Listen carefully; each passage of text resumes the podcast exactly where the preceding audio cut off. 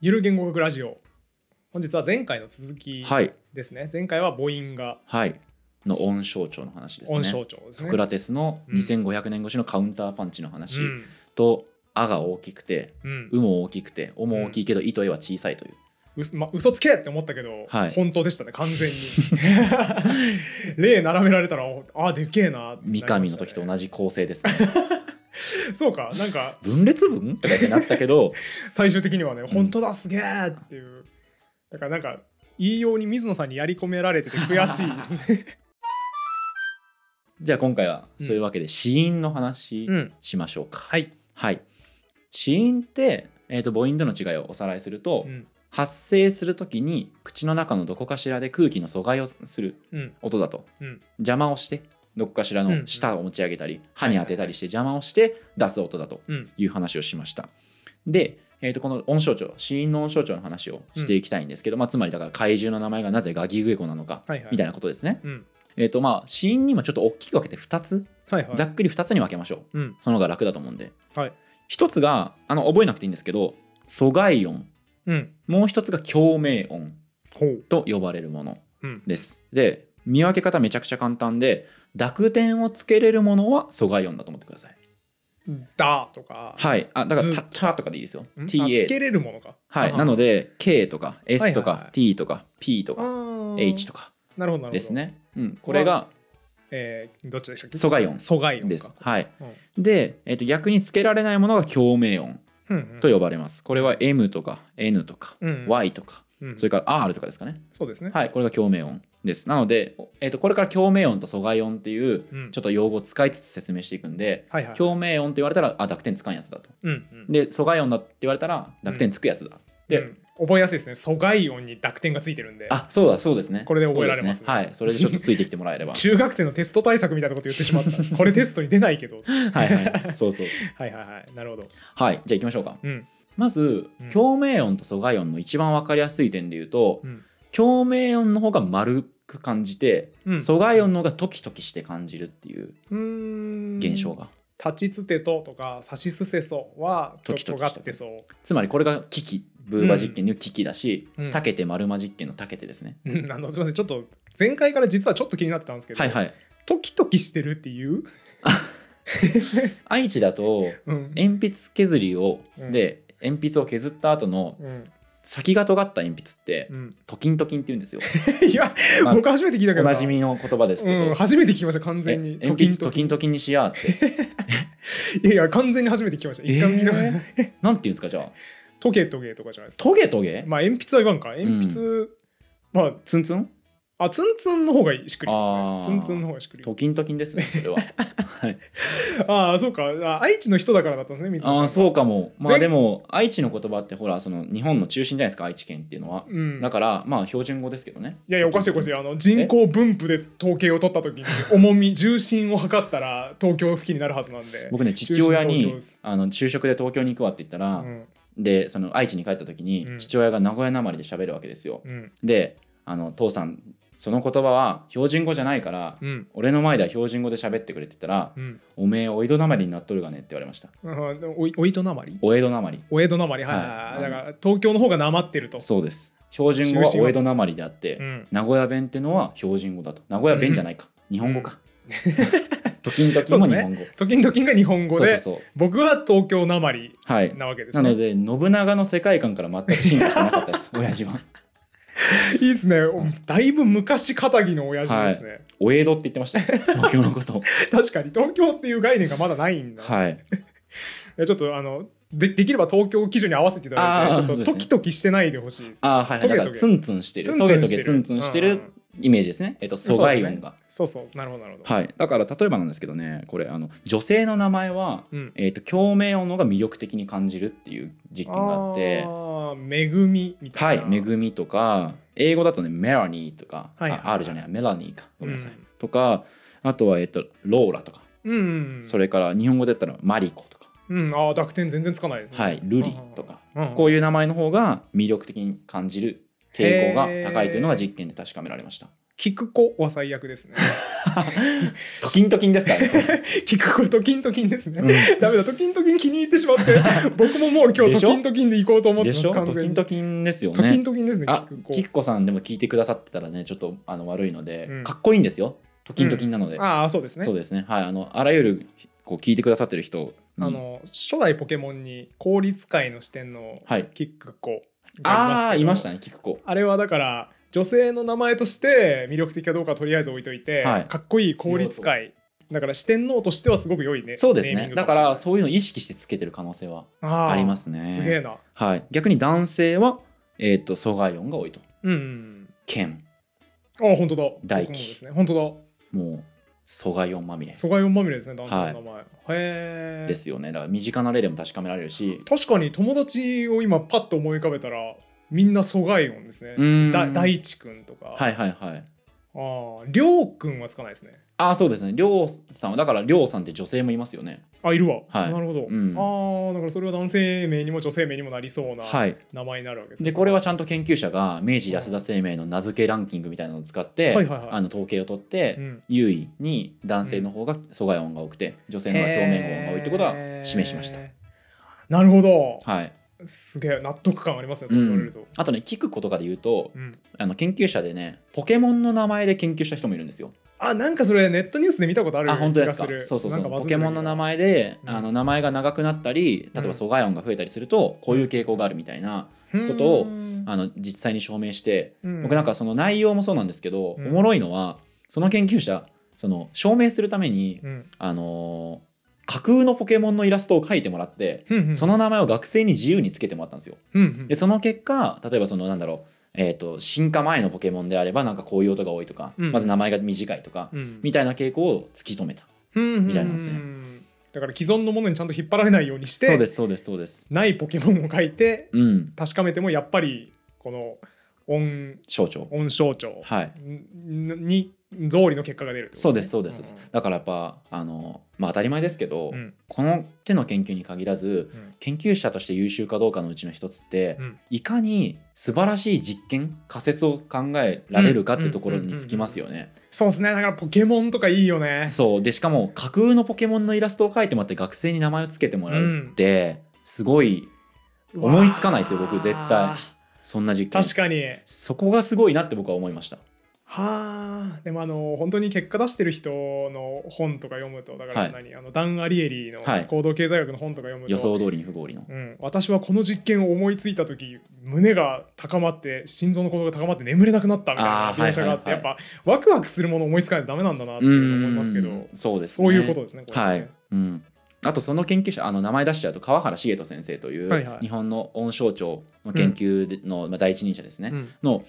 はあのなんだろう他にもプリキュアを娘さんが見ていて、うんうんプリキュアの音を共鳴あすえっ、とパピプペコかうんあの両親破裂音多くねみたいなはいはいことに気づいたみたいで、うんだから両親音か両唇を使って出そうと、うんパーとかマーとかうん多くないってキュアパインとか、はいはいキュアピーチとかうんでだからそれで あのプリキュアになんでそのパ行が多いのかをうんこう考えて論文書いたりとうかしててーんな本当にその生きた学問ですよねいやいいですね身近なものとか、とか他にもねおむつに M 音が多いこととかもあの言及していてムーニーマンとあかーメリーズそういうのとはいはいはいはかいまああ本と当だパンパースも一応良心なんではいはい M とか P ですよね。プリキュアと同じシステムそうそうそうはあそはうあこれはだから幼児が発音しやすい音はいはいはっていうのイメージと結びついてるんじゃないかとかいね。へうえんそもそも、うんなんで共鳴音は丸くてうんで、えー、と阻害音はカクカクトキントキンしてるのかうんっていうところを、えー、とどう説明しているのかうんをせ紹介すると、はいこれはそのは音の出し方うんとそれによって生まれる、まあ、周波なのかな音の性質によって説明してるんですね。うんうんつまり共鳴音っていうのは実はその口腔内口の中のこの空間うんの気圧がの上昇が起こらないと。へえ共鳴音ってことは「ま」とか「ら」とかそうですそうですそうです。でそ気圧かはい、でその結果音響的には丸みを帯びるんですってうんなんかね分かんないんだけど、うんまあ音全響然ピン的ときてなにいけどそう丸みが帯びるんだって、うん そこは納得しろっていうことそうですね。はいはいで阻害音がでもなんかこう音響的に角張った音響を取ると書いてあったんですけどこれはなんかねなんとなく分かる、うんうんうんなんかクーとか言ってる時なんか角張ってるっていうかなんかね、うん、まあまあ分からんでもないです、ねはい、だからちょっとあの詳しいメカニズムは結構やりだすと物理の話になったりしてくるので、うんうん説明するの大変だし、うんそもそも俺も説明する能力を持ってないので諦めますけどざっくり言うとその音象徴子音の音象徴っていうのは音響的な仕組みですね。あでも今言われたら比べたら分かりましたよだから「本当さ」ですとかか「つ」とかを言ってみた時に確かに「る」とか「はいね」とかに比べて尖ってんなっていう印象はありました、そうですよね、うんはいだからまあちょっと母音と違いますね母音の場合は口の中で何が起きてるかっていうのを、うんうんえー、と音象徴に結びつけてましたけど、う子音の場合は、えー、とさっき言ったの音音の性質うん、から導き出してると。気圧がねはい、今の話で、うんゴジラがなうぜんガギグゲゴなのかっていうのはある程度説明がつきそうじゃないですかつきそう疎外音まみれだから本当だめちゃくちゃカクカクそしうでてすた、ねイメージが5も字も疎外音はいですね、あとはねその濁点をつけると好ましい評価あ好ましくない評価を与えるっていう効果が実はありまうしんめてっちゃわかるわか りますだって濁点だらけの言葉悪役の名前だなって思いますね僕ビーフストロガノフ作るたびに悪役の名前だなって思ってます ボルフガングとかねそうそうそう悪そう あモーツァルトですねはいアマデウスアマデウス・ボルフガング・まモーツァルトあとボルフガング・ケーラーの実験がさっきねああのあタケそっかそテっかマルマ実験うんしてたんですけそど、うか彼はもう疎外音まみれですよ。ボルフガング・ケーラーですから。なんか皮肉なもんですねその自分が 自分が考えはいた音象徴で、あれ俺悪役じゃないみたい な男性らしいですけどね、だからあ。でもそっかそっか、はいそうそうとも言えんのはい。で、これはですね、名前がついていまして、うん濁音原価という、うんえっと名前がついてます。原価っていうのは価値が減ると書いて原価です。 なんかなおのこと悲しくなりましたねボルフガングがあこ れね、どういうことかっていうとうん、もともと正音、正音ってのは濁音じゃないやつですね。うん正音だったのが濁音になるときに悪い評価が付け加えられるっていう現象のことで、えっと、わかりやすいのが、あまあ、その前に例えばその濁音が汚いイメージで言うと、うんゴミとうか、んクズとかガーベイチとかもそうそうですね泥とうか、んみたいなものって汚いイメージあるじゃないですか、うん他にもそのパチャパチャうんがバチャバチャになったらう汚いわ感じありますーよ汚ねい泥水で駆け回ってる感じします、そうね、そうそうそうそう他にもしとしと降る雨か、うんじとじとになったら急に不快感ありますよね梅雨になりましたねそうそうそううそうそうそうそう、でこの濁音原価っていうのはまあ他にもですうね、んえーっと「ざまあ見ろ」って時の「ざま」ってのもうんもともとは「さま」だったんですよ、はいはいはいだから様子のことうんうんが、えー、と悪い様子の時だけざまにななると。なるほどなるほど、はい、他には、えっ、とね、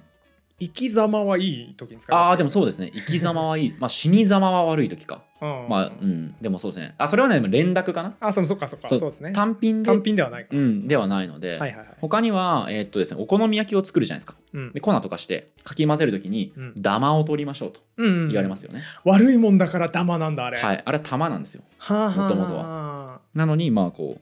ダマにうんなると、その邪魔なものみたいなニュアンスが足され ると。うーんだからあの僕たまに料理するときに、はいスペースいっぱいで調理器具邪魔になる時があるんですけど、お玉が邪魔な時は、はいお玉なわけですねあそうそうそうそうそう。 まず、おを外しましょうか、じゃあ。あそうですねだ、うん丁ダマ寧にする必要ないんでそうだねダマでいきましょダうマになるわけですね、なるほどなるほ他にもですねあのカニ鍋とか食うじゃないですかどうんであの僕年末年始帰るとカニ鍋が出てくるんです、うんでカニ食べますよね、うんそしたら柄入れを渡されるんですようんうんうんそれはカニの殻の中でうん役に立たなくなったから柄になってると、はあなるほどなるほど、はい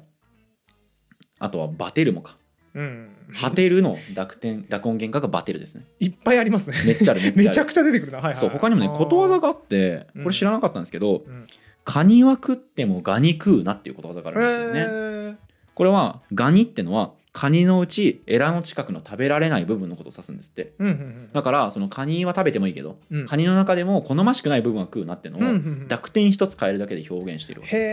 え濁音原価ですね、まさに、ね、濁音原価他にもね、あの鳥は食べても鳥は食べるなとかああるれらしくて同じ構文そうそうそうこれ鳥の肺なんですって鳥の肺は食べれないから食うなと、へーうんみたいなあとはあれかなあと「だれる」とかねうんあれも垂れるから来てるみたいあーなでるほどなるほどすねそうですね、うんはははででもこれ日本人特有じゃねえのとうん思った川原先生はうんまた画期的な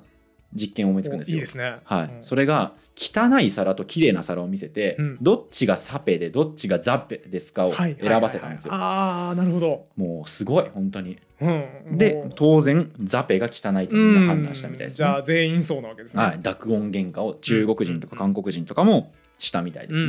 ねう。んうん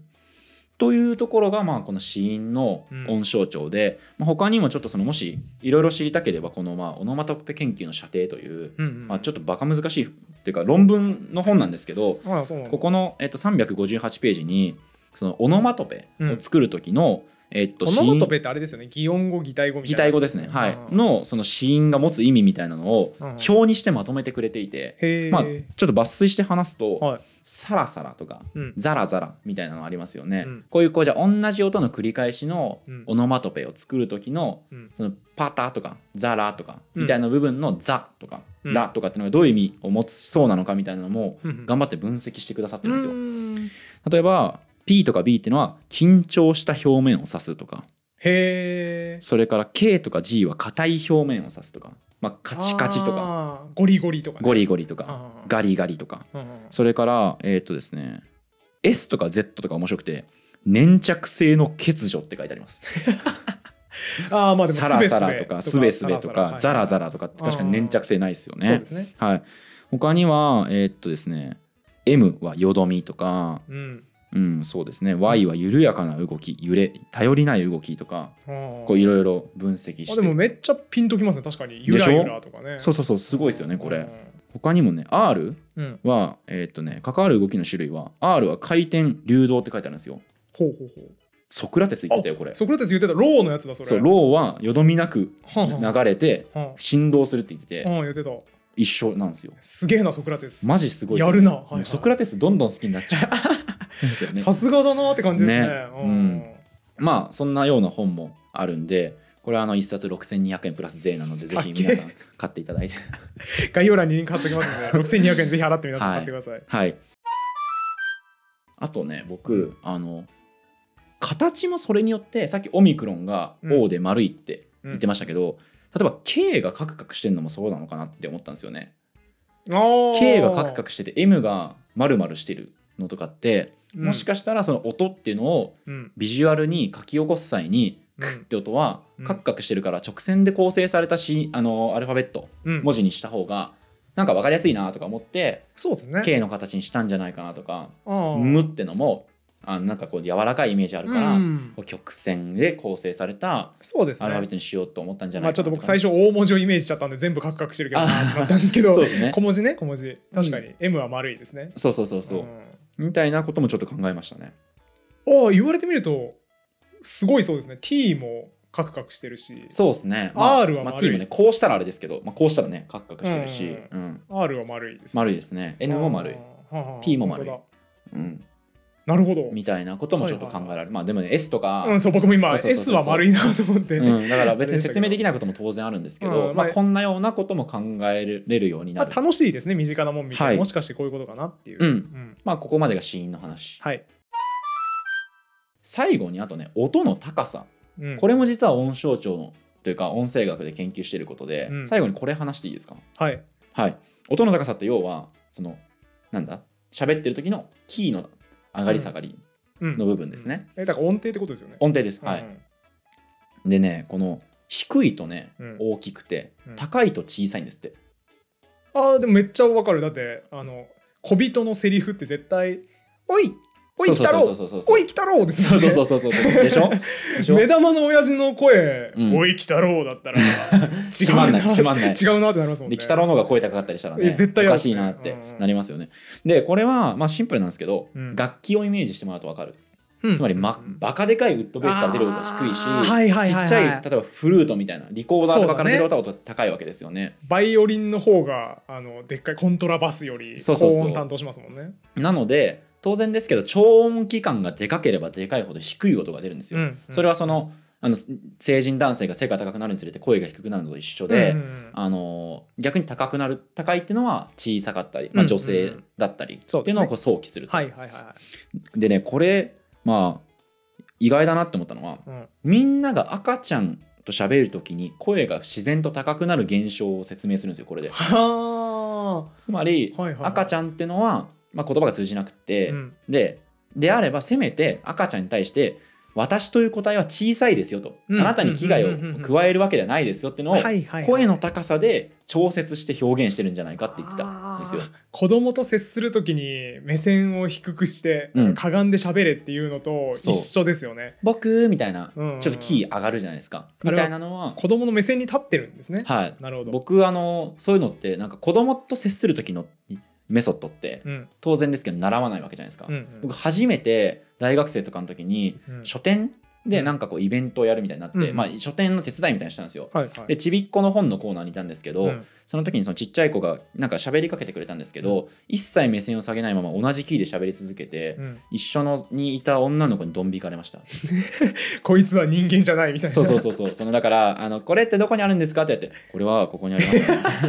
ね、それはね水野さんが悪いです完全に でもあれってこうなんでみんな自然にできるんですかねああだから本能的なもんなんそうでしそょうねうそうまず目線を下げてさらに高い声で喋っうて、ん警戒心を解くって、うんなんであれ自然にできるんですかねおーだからアンドロイドじゃないからでしょうねんみんなはねそう ちょっと水野さんはアンドロイドなんであれなんですけど学習しないとできない本能がないみたいな感じで悲しい生物だということがね以降はすいごく反省しうんて、目線を下げてうん高い声で喋るように気をつけてますけど、うんうんうんあとねもう一個ね面白かったのは疑問文をこれで説明するんですよねはいはいはい多くの言語で疑問文っていうのは語末のが上昇調うんうんになるんですよ、上昇調っていうのはキーを上げるんですね、うんうんあの例えば「Could you tell me how to get to weather?」みたいな、うん上げるわけですよねそうですねんこれはつまり教えてもらう側なので相手よりも立場が低いので、あーへりくだる姿勢をキーの高さによって表現してるはあとはあはあおおすげえなるほどそうはあ小さいですよとはい小さくて無力ですよはいとはいはいはいへえ教えてもらう側なのでっていうことだったんじゃないかみたすいなごい深いですねそれそう眼畜に富む聞く人は立場が小さいぞとはいいうことを含意してるんですねはい、だから加工調で聞いてくるやつに対しては失礼だぞと言ってあげてくうだんさうい。んうんなるほど英語でもね、What とかが入ると上昇調にならないんですけはいはいはいど、ならないであれはもう失礼 です。厳しすぎるでしょ失礼判定 お前キー上げてねえだろって。ほとんど何も質問できなくなっちゃうハワイユーって言えなくなっちゃうそうそうそう。ハワイ you って言 えた。おかしいおかしいというわけでじゃあ、あの締めというか、はい今回の話のまとめうんですね。まず母音、あ、子音か。子音の話を今回しました。はい子音ってのは阻害音うんが、えー、とカクカクしていてうん、トキントキンしていて、で、共鳴音ってのが かたくなに愛知を貫きますね標準語をね。うん標準語をねは時い、々にしてま東すね京弁で喋るのやめてください。ちょっとトゲトゲしてると僕はどうしても言いたくなってしまうんですけ どなまってますねトキントキンしてるが正しいのね、はい、あとは、えーっとそうですね、その共鳴音っていうのは丸い印象を与えて、これがこう女性の名前とか、うん、下手したらおむつの名前とかにも関連してんじゃないかみたいな話を、 M とか R とかですねはい、してきました。うんで、あとはその声の高さの話ですね。うんうんキーを上げると,、えーっと小さくうん感じて、うん声が低いと大きく答えを大きく感じると。うんうんこれだから多分暗闇とかだとね余計分かりやすいと思うんですよね。ほうほう原始時代とかで真っ暗な時に例えば誰か人が来ますと、うんでその人が低い声で喋りかけてしたら、うんそのこいつ答えでかそうだなみたいな感じで警戒すると思うんですよ。そうねだけど高い声で「あのすいません」みたいな感じで言うと、うんうんなんか警戒心解くうんうんと思うんですけど、うんまあ、そうそうですねいうイメージ、本能的にね刻まれてるかもしれないですね、うんなのでその高いと低いってのにも実は音象徴があるんじゃないかっていううんうんうん話をしてきました、うんただねこのね分析にもちょっと疑問があるらしくって、うん例えばね聴覚障害の子供うんって音象徴に対して感受性はあると思いますかおーまあだから例えば骨伝導で音聞かせた時にってことですよね、あそうえっ、とえてか、えっと聴覚障害がある子に例えば、うんサペとザベどっちが汚いうんお皿ですかっていううんうんものをやったり、タケテとマルマとか、うんうんあるいは、えっとキキとブーバーの、きえっと問題をやらせるとします、うんうんうん彼らはランダムで選ぶかそれとも一定の傾向を示すかどっちだと思いますあーかどっちなんだろうでも今までのはい議論だとちょっと本能に刻み込まれてそうなあーはいはいはい感じがあるので選べるんじゃないですか。そうなんですよ、はあ音象徴は聴覚障害のある人にもうん一定の効果がというか感受性があるらしいんですようんでそうなってくるとねうんその、えー、とつまり音聞いてる音に対して、あそうかそうかあーえあっとそうかイメージを持つっていう仮説が誤りになっちゃうんですよ本ね。当だなんか今僕論理的に間違ったこと言ったんですけど そうそうそうそだうなんか変なこと言ってしまったそうかそうかそもそも音が聞こえてないからだからクーって音うがんザラザラしてる感じしますよねって言って、ああ分かります分かりますって言ってたけど、うん聴覚その障感害覚があがそもるそもないんですね人がうんそれに対して理解を示すということはですよはあはあはあその音に対してこういうような理由があるから、えー、とイメージを喚起するっていう仮説はうん成立しないんですよねその聴覚障害のある人の例を持ってくると。と反証されちゃうそうですねそう確かにだから今もまだそこに関しては研究が進んでいて謎は解けてないまま。あ待って待ってそれでもあれなんじゃないですかえっと聴覚障害の人たちははい、普通に文字は読んでるわけじゃないですかはい、だから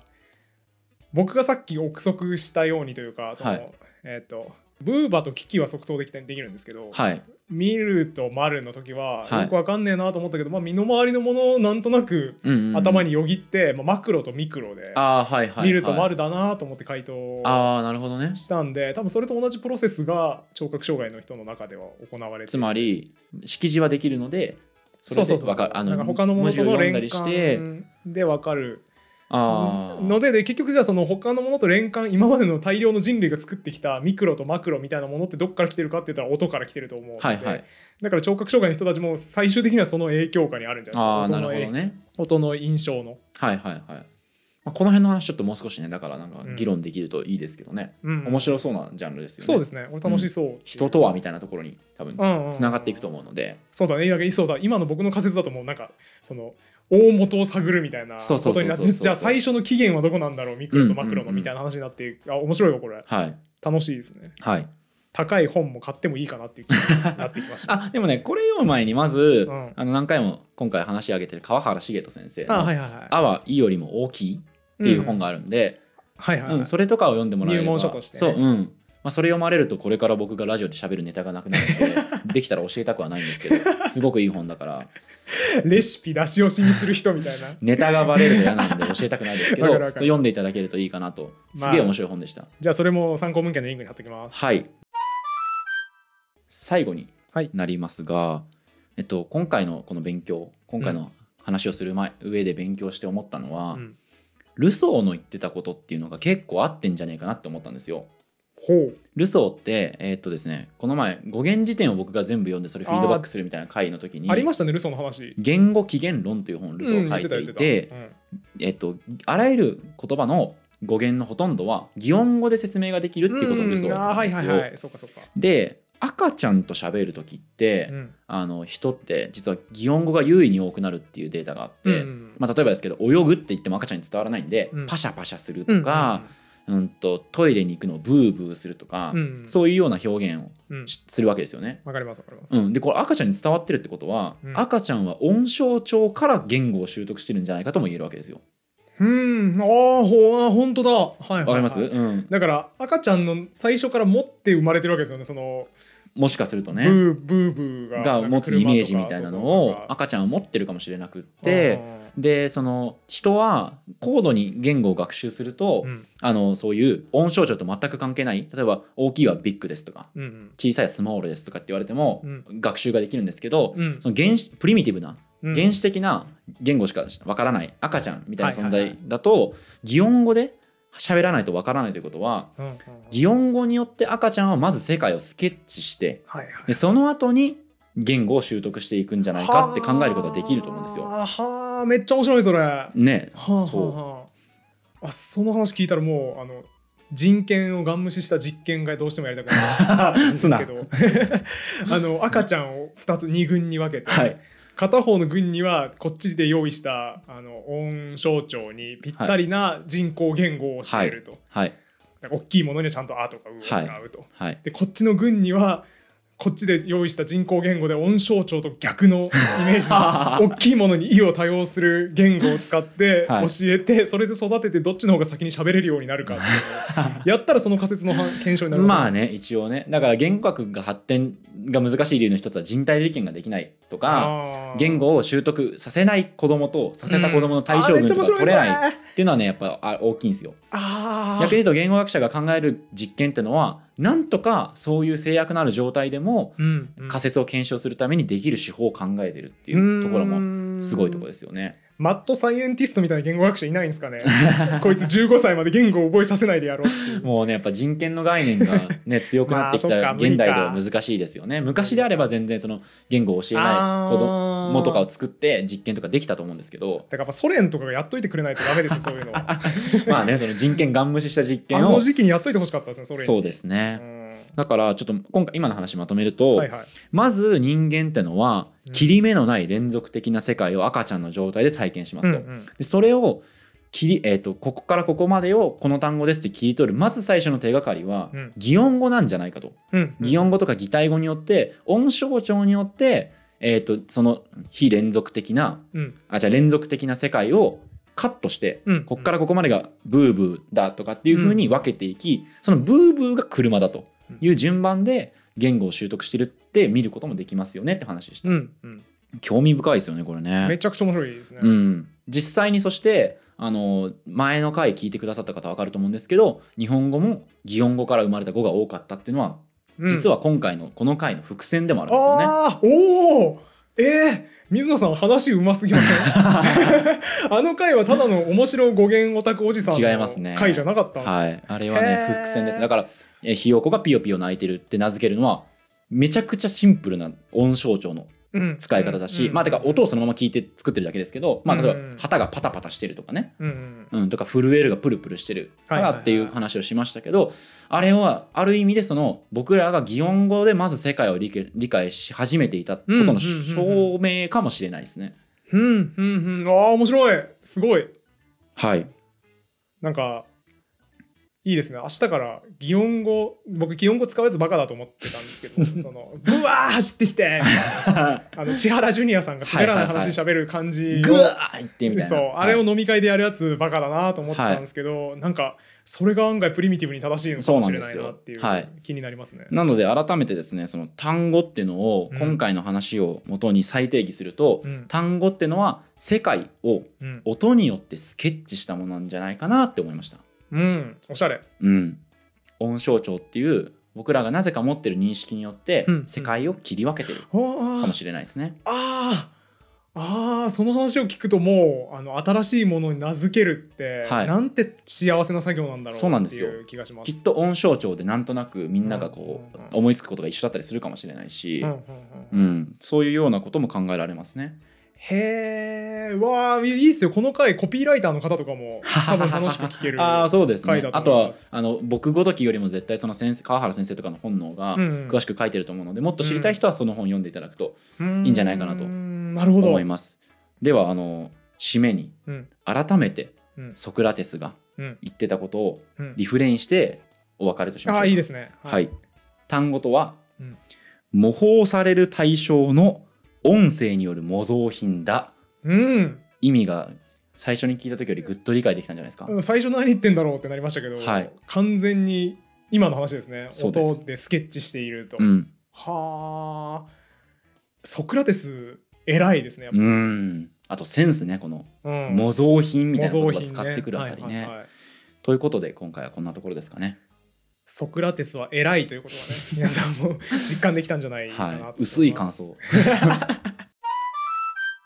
そしてね我々が「ゆる言語学ラジオ」っていう名前をやっでやってますけど、うんこれが両方とも共鳴音でうんゆるい感じになってるっていうのは当然我々は意識してもちろんでございますつけていたわ当けですよ然ですよ、はい、 ね、というわけでそんな素晴らしい音象徴的にも正しいラジオそうですねこれからもねご愛顧いただければと皆さ思んいよろましすくお願いします。というわけで今回の回面白かったよっていう方は高評価 YouTube の高評価チャンネル登録、えー感想のコメントとかねこれ今回盛り上がるんじゃないですかコメント欄ああそうかもしれないですねめなんかこんなことも実は音象徴で説明できるかもしれないですとかとか適当にコメンントしていただければ判例も多分いっぱいあそうで出すせねるだろうし、うん逆にこれめっちゃ当てはまっててすごくないですか、はいとかも多分いっぱいあると意思う。外と日々の生活に結構この話は生きてくる気がしますよ。うんうんうんあの街歩いててなんか例えば病院の名前とか見て、うんなんか変ピンとこないなと思ったけどこれ音象徴で説明できるかもなとか、うんうん、でっかい病院なのにね ミミミみたいな。そうですねそういうの嫌ですね、はいいいが連続してる、はい。まあ、というのがあったらぜひ皆さんコメント欄に書き込んでいただければと思います、はい。はい。ということで今回は終わりにしましょうありがありがとうございましたとうございました。このラジオは